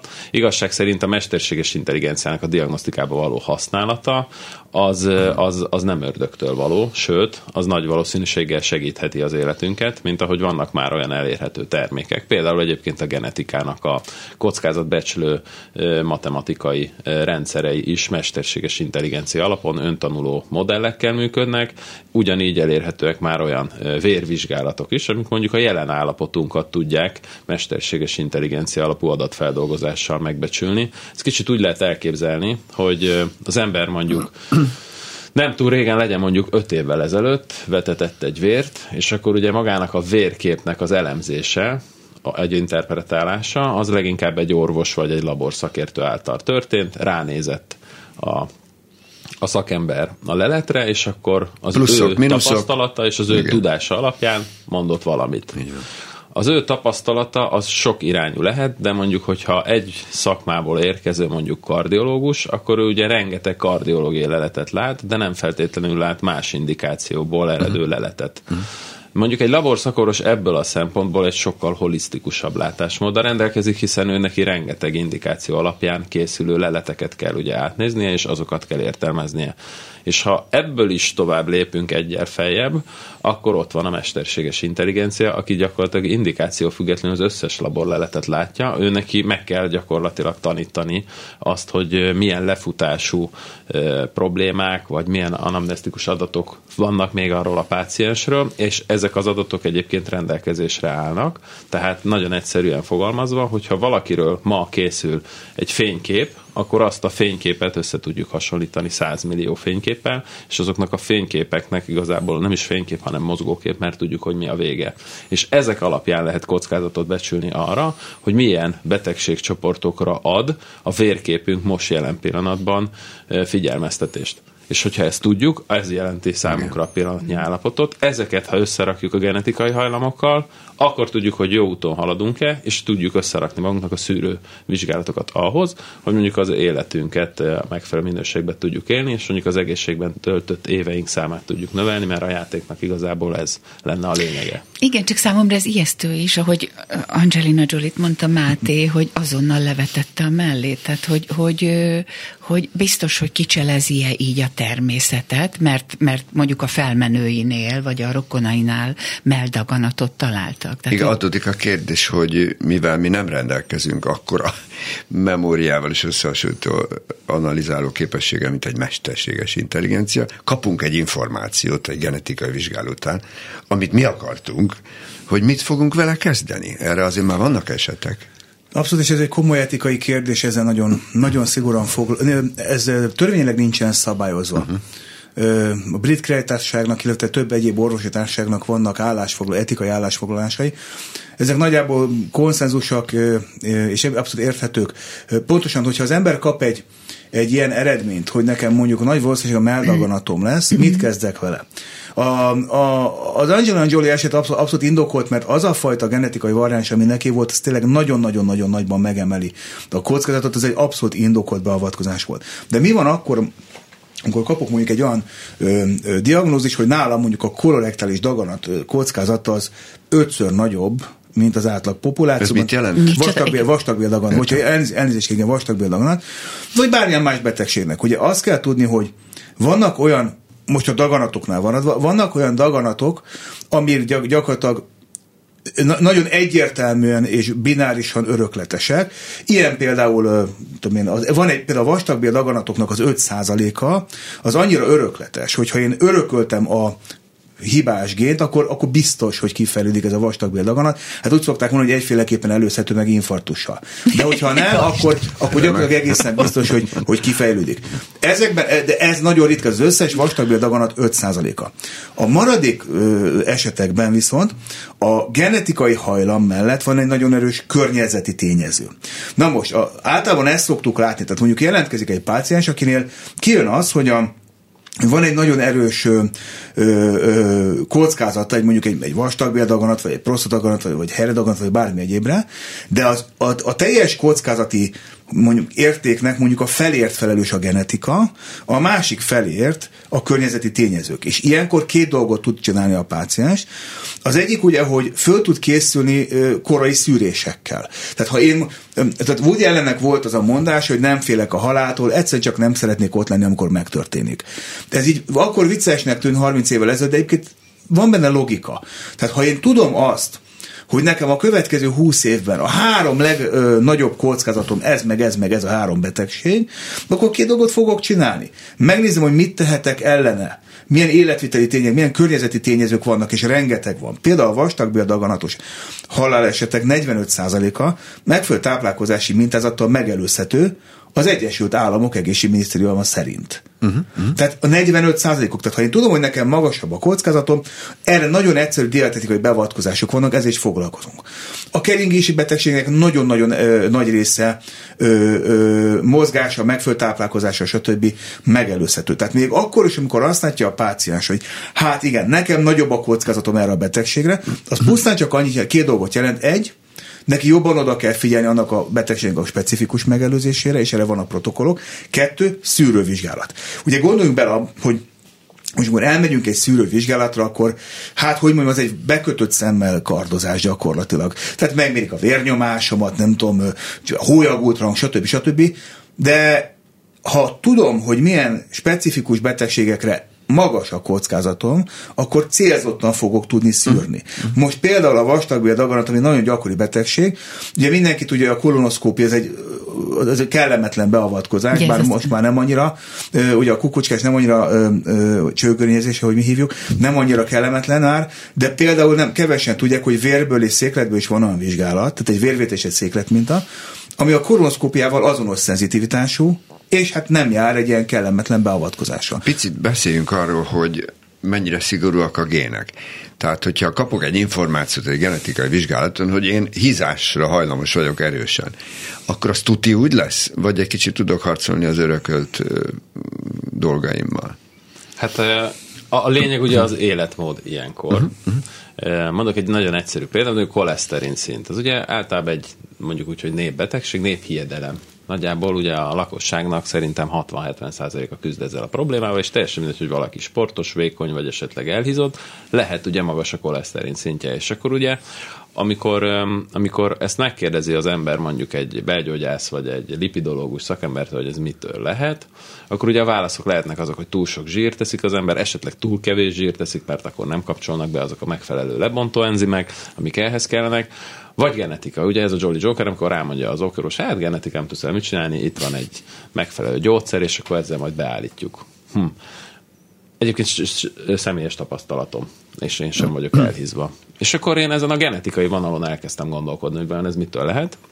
És megcsináltattam ezeket a genetikai teszteket, akkor teljesen jól kijött belőle, hogy mondjuk szénhidrátbontástól lehet nekem mondjuk a koleszterinem magas. Uh-huh. Vagyis nem a zsírral van a probléma elsősorban, hanem az életmódomból mondjuk a szénhidrátot kell csökkenteni. Tehát ez a vizsgálat jóval több kódot tudott kiolvasni, Abszolút. mint az eddigiek. Abszolút, és ugye ez az, amit mondunk, hogy a tapasztalat uh-huh. és a mesterséges intelligencia, a feldolgozott adat mennyisége természetesen nem lehet versenyezni a mesterséges intelligenciát, meg lehet próbálni, de nem fog sikerülni az adatfeldolgozásba, vagy épp az adatok megfelelő használatába. Az fog nyerni, aki jól használja fel a mesterséges intelligenciát adathasználatra, hmm. vagy, vagy adat, adatok kinyerésére. És azt gondolom, hogy amikor az ember egy ilyet megkap, hogy kiátszhatja a genetikáját, nem, de a genetikai eredmény nem is azt jelenti, hogy én el leszek hízva. A genetikai Persze. eredmény az csak azt mondja, hogy igen, nekem van rá egy emelt genetikai hajlamom, genetikai öröklött, hogyha mondjuk én szénhidrátot teszek, akkor abból koleszterin szinten De ez nem kötelező érvényű. De nem kötelező, mert le van írva egyébként, hogy akkor mit kell ezzel ellen tennem. Amit lehet, hogy most nagyon sok orvos uh-huh. elsősorban a, a, a a, mondjuk a protokolloknak a, a, a hiányossága miatt nem fog ö, felajánlani nekem, mert az ő protokolljuk az még nem erről szól. Nagyon sok ilyen vizsgálat van, ami szerintem várható, hogy a következő időszakban ahogy megjelennek ezek a diagnosztikus eszközök, mint mesterséges intelligencia, stb., át fogják ezeket a protokollokat alakítani. És csak még egy nagyon fontos információt kezdtem el mindenfelé elmesélni, hogy kicsit utána néztem annak, hogy az egészségügyi rendszerből miért szorulunk ki. Mert ugye nagyon sokszor el lehet mondani, hogy az egészségügyi rendszer ország specifikusan hogy van elrontva, stb. stb. Azonban egy dolgot ilyenkor nem veszünk figyelembe, és ez teljesen ország specifikus nélkül mondom, vagy speci, specialitás nélkül, ha csak egyszerűen megnézzük, hogy az előregedő társadalom mit okoz az egészségügyi rendszernek, hogy mekkora terhet és nyomást gyakorol rá, és mondjuk a KSH adatait, ha megnézzük, akkor a magyar számok alapján nagyjából olyan 50-55 millió egészségügyi ellátás van egy évben Magyarországon. Ezeknek a száma, az egészségügyi ellátásoknak a száma egyébként évről évre 7-8 százalékot nő. Emelkedik. Míg a frissen orvosok, akik beállnak a munkába, azoknak az orvosok száma ennek a felével nő. Tehát az az olló, ami az egészségügyi ellátás igénybevételéről szól, és az orvosok, akik ezt el tudnák látni, az az olló, az nagyon durván nyílik, hiszen az egyik görbe meredekség, a másiknak a duplája. Én mérnök vagyok alapjávéve. Úgyhogy gyakorlatilag azt lehet elmondani, hogy az emberek 5-10 év múlva nem tehetik meg azt a luxust, hogy úgy mennek el az orvoshoz, hogy nem készülnek fel arra az orvos-páciens találkozóra. Tehát igenis szükség lesz előzetes diagnosztikákra. Uh-huh. Tehát már vinniük lesz... kell a papírt, hogy csokkal hát meg, és ez is el, Egy kicsit elavult dolognak tűnik lassan az, hogy csináltattam egy vérképet. Igen. Ja, minden érték oké. Okay az attól még nem biztos, hogy úgy néz Sok ki. esetben látunk olyat, ez nagyon igaz, hogy mindenkinek a normál tartományon belül vannak az értékei, Igen. esetleg kilóg egy kicsit a felső, alsó határértékre, ugye ezt szokta mondani Máté barátom, hogy ilyenkor ugye jön a hümmögés, és akkor egy ilyen szonáta van benne az orvosnál, hogy hm, hm, hm, hm, jó lesz ez, majd gyere vissza egy év múlva, vagy uh-huh. ugye a másik mondás az életed végéig is el lehet élni ezekkel az értékekkel, úgyhogy nincs ezzel gond. E, ezek nyilván a viccet félretéve, hogyha viszont ráengedünk egy mesterséges intelligenciát, mivel az látja a stádiumát a mozgóképnek fényképenként, Igen. az meg tudja mondani, hogy hát lehet, hogy most minden zöldnek tűnik, de az összefüggések alapján már mondjuk elindultunk egy, nem tudom, inzulinrezisztencia irányába, már elindultunk valami olyan probléma felé, amit, hogyha az életmódunkon nem változtatunk, és nagyon egyszerű ugye az életmód alvás, hát ez a hát rekreáció, kaja, Igen. és gyakorlatilag ugye, hogyha ezeket jól csináljuk, akkor, akkor nagy problémánk elvileg nem lehet, hiszen a számok alapján olyan 50-60 százalékban mi magunk teszünk azért, hogy egészségtelenek legyünk. De ha jól értem, akkor önökhöz elmegyünk, van valami kérdésem, vagy lehet, hogy nem is kell, hogy kérdésem legyen, mert... Hát kérdés azért. Tehát az kérdésem nem azért igen. legyen, és utána adnak tanácsot is. Tehát, hogy Igen. az is... E, nagyon szívesen konzultálunk a páciensekkel, mielőtt a laborvizsgálatokat igénybe veszik. Természetesen fel tudnak minket hívni, szakembereink várják a, a, a konzultációba a páciensek jelentkezését, elmeséli a, a, az ember, hogy mit szeretne, esetleg, ha már vannak tünetei vagy problémái, akkor természetesen ezeket is érdemes megosztani a kollégákkal, és ők összeállítanak egy személyre szóló ajándékcsomagot, ha már mégis csak Én biztos, hogy majd megyek, mert nemrégiben például velem csináltattak vérképet, csak aztán soha senki nem elemezte ki. Na, Úgyhogy hát, az köszönjük ott szépen, van most nagyon sok mindent megértettünk, és nagyon erős lesz remélem minden hallgatóban a késztetés, hogy egy ilyen vizsgálatot elvégeztessen. Nagyon szépen hiszen köszönjük. ez a jövő. Boda Tamás, a Színlap kereskedelmi igazgatója, és Szász Máté biokémikus volt köszönjük, a vendégünk. Köszönjük szépen. Az ötös. Ez itt az ötös, a genetikáról beszélgetünk. Mai utolsó vendégünk telefonon jelentkezik, Norvégiából, Fehér Judit növényi génmegőrzéssel foglalkozó biológus van a vonalban. Kezét csokolom. Jó reggelt kívánok, így itt, van. Itt van velünk, örülünk. Mit jelent pontosan a génmódosítás? Meséljen nekünk egy kicsit erről, kicsit közérthetőbben, mint ahogy mi, mi tájékozottunk eddig. Rendben, megpróbálok. Tehát a génmódosítás ról akkor beszélünk, amikor szándékosan beavatkozunk a DNS molekula szerkezetébe, mert ugye génmódosítás vagy génmódosulás az természetes úton is előfordul, ugye ezek természetes mutációs folyamatok, de, de specifikusan génmódosításról vagy génszerkesztésről akkor beszélünk, amikor mi emberek beavatkozunk a, a genomba, és laboratóriumi körülmények között valamilyen módosítást szeretnénk létrehozni. Ugye a hagyományosan, vagy jobban ismert génmódosított ugye növényekről beszélünk most ugye ebben uh-huh. a mhm. részében a műsornak. Uh, GMO-k azok, azok olyan génmódosított növények, amikbe egy idegen DNS molekulát építenek be. Uh, ugye ez azóta, ez a technika tovább fejlődött, és, és most már leginkább olyan génmódosított szervezetekről, vagy génszerkesztett növényekről beszélünk, amikben nem feltétlenül viszünk be idegen DNS molekulát, hanem a saját DNS molekuláját próbáljuk úgy szerkeszteni a növénynek, hogy az nekünk valamilyen szempontból jó legyen. Azt... és ezt különböző módszerekkel, tehát a hagyományos GMO-kat, azokat egészen random módon állították elő, úgynevezett génpuskával, vagy baktérium, vagy vírusfertőzéssel, és ezek az idegen DNS szakaszok, ezek random épültek be, egészen alacsony hatásfokkal. Ezek a génszerkesztett növények viszont enzim molekulák segítségével vannak előállítva, és ezek az enzimek meghatározott helyen, de erről később még mondanék pár szót, hogy mennyire nem. Attól, hogy precízek ezek a technikák, nem feltétlenül annyira pontosan működnek, vagy, vagy nem feltétlenül olyan hatást váltanak, illetve ott, ott lépnek működésbe, ahol mi azt szeretnénk, vagy, vagy nem feltétlenül um, tudunk ennek korlátot szabni, és nem várt uh, módosításokat is létre lehet hozni ezekkel a ezekkel az enzim molekulákkal, talán a legismertebb ez a CRISPR-Cas, nem tudom a hallgatóknak. Nem, ez akkor mesélj el, hogy mire van szó. Segítséget kérünk. Hát ugye ez a technika, ez néhány éve került így a gyakorlatba, jobban alkalmazásba, ugye már régen felfedezték ezt az enzimet, amúgy ez, ez természetben egy egyfajta immunműködése a baktériumoknak, és ezt vezették be a növénynemesítésbe olyan módon, hogy, hogy egy meghatározott DNS segítségével így tudnak precízen DNS molekulát elvágni, illetve nem csak elvágni, hanem egy adott DNS szakaszt beépíteni, beépíteni. a uh-huh. növény genomjába. Úgyhogy ez a CRISPR-Cas molekula ezt felismeri az alapján, hogy milyen szakaszt építünk be. Ugye egy, egy ilyen, nem tudom, hogy így genetika óráról mennyire emléksz. Persze, igen. A, Hát mi nem, és szerintem a hallgatók sem. Igyekszünk tanulni. Négy nukleus. Félműveltek vagyunk a témában, vegye úgy.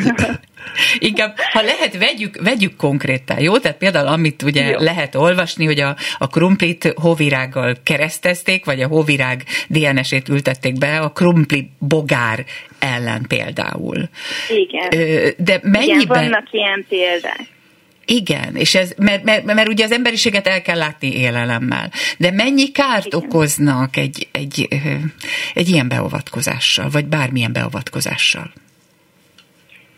Igen, ugye most már több évtizede használatban vannak ezek a GMO növények a világ különböző részein. Európában ugye csak egy génmódosított növény termesztenek, egy kukorica fajtát, ami egy toxint termel, egy baktérium toxint, hogy a kártevőktől megvédje, de ugye ez alatt a néhány évtized alatt nem tapasztaltuk azt, hogy olyan nagy áttörő sikert hoztak volna ezek a génmódosított növények, úgyhogy Úgyhogy ebből is látszik az, hogy ezek a tüneti kezelések, amiket génmódosítással, génszerkesztéssel lehet ö, behozni, ezek nem oldják meg a komoly problémákat, és a klímaváltozásra sem feltétlenül hoznak ö, áttörő megoldást, mivel ahogy egy hasonlatot tudok hozni, ugyanúgy, ahogy a növényekben ezeket a célzott tüneti kezeléseket próbáljuk alkalmazni, ahogy az emberi betegségeket is, ha csak tüneti szinten próbáljuk megkezelni, ezzel nem oldjuk meg a problémát, úgyhogy itt is, ha a probléma megoldásra szeretnénk törekedni,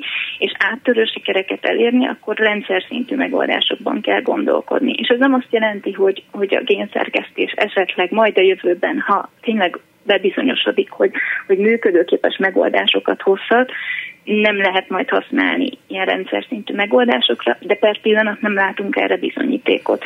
Inkább azt látjuk, hogy ezekkel a tüneti kezelésekkel sokszor problémákat idézünk elő, mivel ugye nem csak, igen, tehát hogy volt ez a példa, hogy, hogy hóvirág gént beépítettek burgonyába, itt ugye ugyancsak a kártevők elleni védekezés miatt, mert hogy ez a génszakasz, ami a hóvirágban megvan, ez meggátolja ennek a kártevőnek a, a működését, mert a, a, a bérrendszerében okoz olyan elváltozást, hogy elpusztul a kártevő, és számos ilyen példát láthatunk, de de ugye egyrészt a kártevők ellenállóvá tudnak válni, a kórokozók ellenállóvá tudnak válni, a gyomnövények szintén ellenállóvá tudnak válni, ha csak, ha csak ilyen pontszerű beavatkozásokat hozunk létre, és nem pedig, nem pedig rendszer szinten próbálunk megoldást találni a problémára. Ön, ön nem ami csak szintén a... létezik.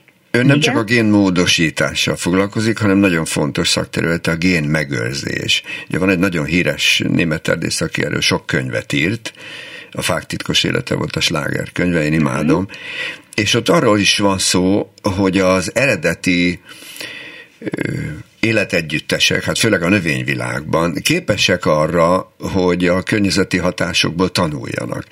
És az eredeti génállományukkal jóval erősebbek, mint bármilyen módosított egyedi faj. Ugye ez az igazság, ez nagyjából létezik.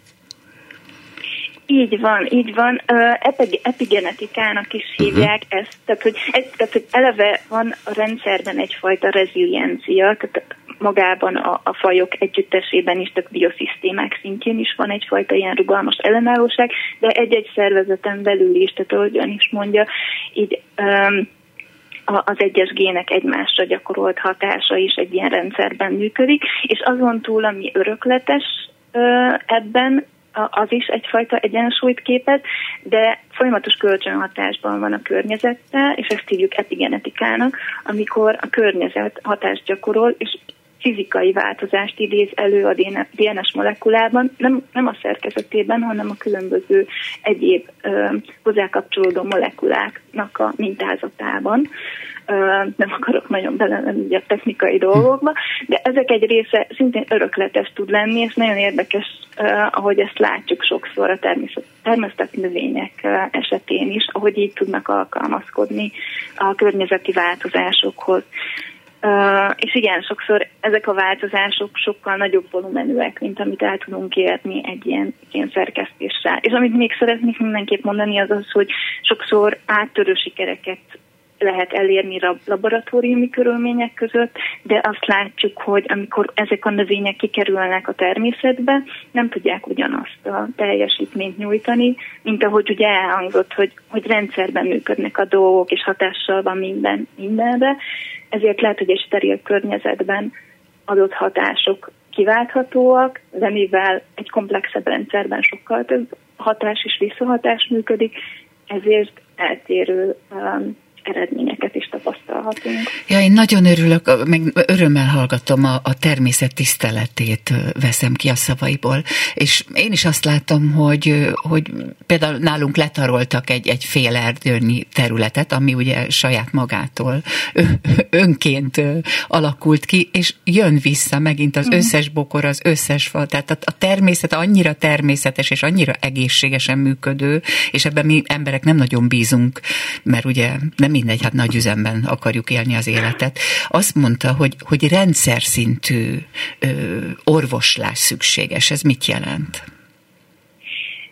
Tehát ugye igen, sokkal tehát, előnyösebb ugye génszer, lenne. Igen, tehát a génszerkesztés az, az egy módszer, amivel el lehet érni bizonyos dolgokat, nem feltétlenül olyan nagy dolgokat, mint amiket beharangoznak sokszor, de ami a rendszer, és, és ugye ez egy üzleti modell, erre lehet építeni, ezt egyszerűen el lehet sokszor magyarázni, és ugye igen, befektetést lehet előidézni. Egy rendszer szintű megoldás az sokkal komplexebb, eleve elmagyarázni is nehezebb, mert nem is mindig értünk minden részét egy ilyen rendszernek.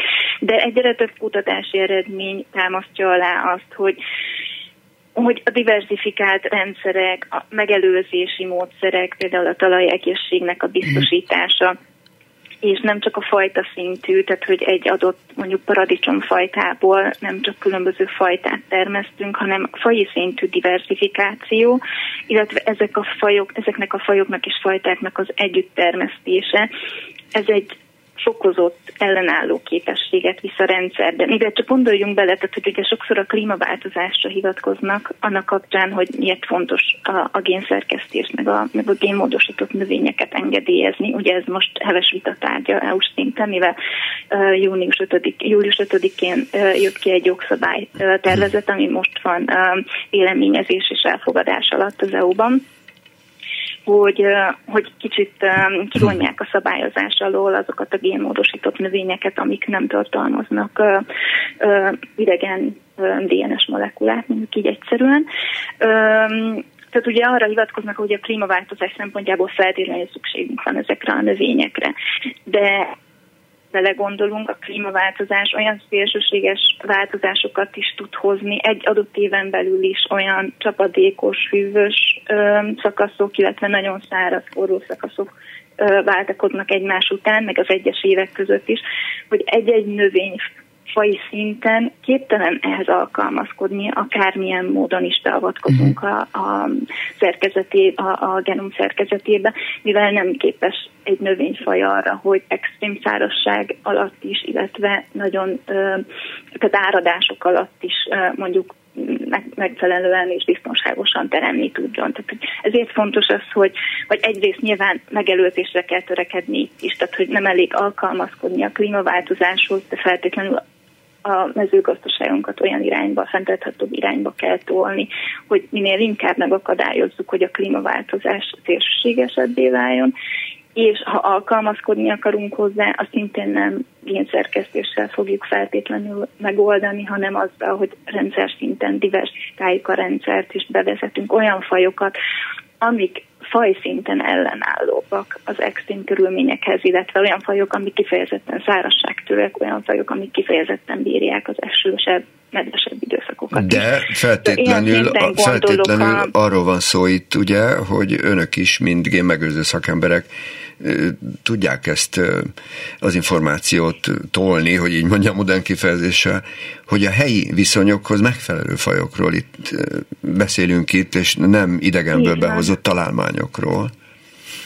Hát ez egyrészt is is, tehát hogy egyrészt ja, is igen, is. tehát folytatunk ilyen kutatásokat, uh-huh. teszteljük ezeket a fajtákat és fajokat. Um, egyrészt ugye fenntartható rendszerekben, uh-huh. az ökológiai mezőgazdálkodás, és az Ökológiai Mezőgazdasági Kutatóintézetnél vannak ilyenfajta kísérleteink, és alulhasznosított fajokkal is foglalkozunk. Például gabonák esetén tőnke és alakor kísérleteink vannak, melyekről bebizonyosodott, hogy kifejezetten alkalmasak extrém körülmények uh-huh. között és megbízhatóan teremnek, és beltartalmi értékeik is jóval jobbak, mint a hagyományos búzának, és ezen kívül a Magház Egyesületnél kifejezetten a mezőgazdasági rendszerek, illetve főleg a, a kiskertek, zöldségtermelő, árutermelő gazdaságok diversifikációjára fókuszálunk, és egy picit ellen mondanék annak, hogy idegen fajokkal is Igen. foglalkozunk. Igen, foglalkozunk idegen fajokkal, ide ha belegondolunk, a legtöbb jól ismert és hagyományosan használt faj is idegen honos, tehát gondoljuk csak a burgonyára. Igen, hát az étkezésben feltétlenül amerikai igen, fajokról pontosan, van szó, sőt, hát a, a magyar első erdészeti program Mária Terézia tollából származott akác betelepítés, ami szintén egy amerikai faj. Így van, így van, így van. Tehát nagyon sok faj, amire úgy gondolunk, hogy, hogy hagyományosan a táplálkozásunk vagy a kultúránk uh-huh. része, azok nem feltétlenül így vannak. Úgyhogy arra mindenképp figyelünk, hogy ezek a fajok ne ö, legyenek ö, invazívak, tehát hogyha Igen. ugye termesztésből ne tudjanak könnyen kiszabadulni, mivel a természetes ökoszisztémákra ö, nagyon figyelünk.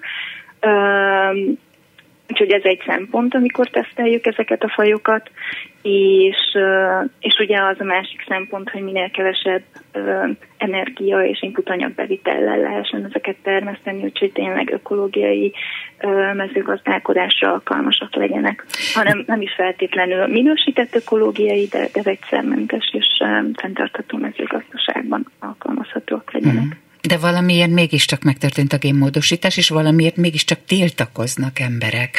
Ö, mondjuk én régebben hallottam, hogy, hogy rákkeltő ö, lehet egy génmódosított ö, étel például, vagy egy... Ö, tehát, hogy, hogy, hogy miért, miért tiltakoznak? Mi a hátránya a génmódosításnak? Igen, tehát egészségkárosító hatását még nem nagyon tudták kimutatni, így a rákkeltéssel kapcsolatban is eltérőek a vélemények. Amivel kapcsolatban már vannak bizonyítékok az, hogy bizonyos allergiákat ki tudnak váltani ezek a génmódosított növények. A másik, ami miatt kevésbé látjuk az egészségkárosító hatásokat, az az, hogy nagyon-nagyon kevés ilyen növény van használatban, termesztésben és fogyasztásban, még kevesebb, főleg Európában, mivel ennyire szigorú a szabályozás. A másik pedig az, hogy hogy pont ennek a szigorú szabályozásnak következtében ö, átlátható a rendszer, és komoly kockázatelemzésnek van kitéve, mielőtt termesztésbe kerül egy-egy ilyen növényfaj, és ez az, amit szeretnénk a jelenlegi jogszabálymódosítás során is elérni, hogy ez ellenőrzés és nyomon követhetőség megmaradjon, hogyha később valami probléma lenne, akkor, akkor lássuk azt, hogy mi is okozta ezt a problémát. De most úgy látja ön, hogy a, ez a szabályozás jól működik? Nyugtasson meg minket. A jelenlegi szabályozás abszolút jól működik, mivel minden szinten körültekintően járnak el, uh-huh. tehát eleve mielőtt termesztésbe vannak egy ilyen módosított növényt, előtte át kell essen mindenféle kockázat elemzésen, legyen az egészségügyi kockázat vagy környezeti kockázat, és utána is minden lépése egészen a fogyasztóig nyomon követhető és fel van címkézben. A mostani jogszabálytervezet bizonyos génszerkesztett növények esetén az összes ilyen korlátozást szeretné megszüntetni, vagy ilyen ellenőrzési lépést szeretné megszüntetni, és ez az, ami ellen a szakértők tiltakoznak, mivel nem látjuk egyenlőre, hogy milyen kockázatok rejtenek ezek a növények, mivel egyenlőre csak laboratóriumi kísérletek folynak velük, és nincsenek gyakorlatilag termesztésben, nem fogyasztja őket senki. Úgyhogy emiatt nem szeretnénk megszüntetni ezeket a szigorú szabályozásokat. A másik, ami a környezeti kockázat, és ott viszont rengeteg hmm. negatív példát láttunk már, illetve hatást láttunk már ezeknél a módosított növényeknél. Úgyhogy emiatt a nagy tiltakozás, egyrészt amiatt, hogy nem, nem tudjuk, hogy milyen rejtett kockázatai lehetnek, másrészt meg amiket látunk kockázatok, azokat szeretnénk mindenképp a jövőben is megelőzni. Köszönjük Nagyon szépen, szépen köszönjük. Köszönjük szépen Fehér Juditnak kimerítő Köszönöm és nagyon én. érdekes beszámolóját. Viszont hallásra. Viszont hallásra. Viszont hallásra. Na, hát örülök, hogy szinte kérdezés nélkül elmondta Fehér Judit, hogy ez inkább kockázatos és meredek talaj, ez a szabályozásnak bármilyen szinten ellentmondó génbeavatkozás, és hogy csak tüneti tüneti problémákat fog kezelni. Tehát ő is rendszerekről beszél, és fenntartható rendszerekről. Ez egy szép nap volt újra, úgyhogy viszont hallásra, kedves hallgatóink, legközelebb találkozunk a podcast megosztó állomásokon, mert vissza tudják hallgatni az adást, vagy a Klubrádió weboldalán, és alig várom, hogy jövő héten találkozunk. Viszont hallásra. Viszont hallásra. Az ötös.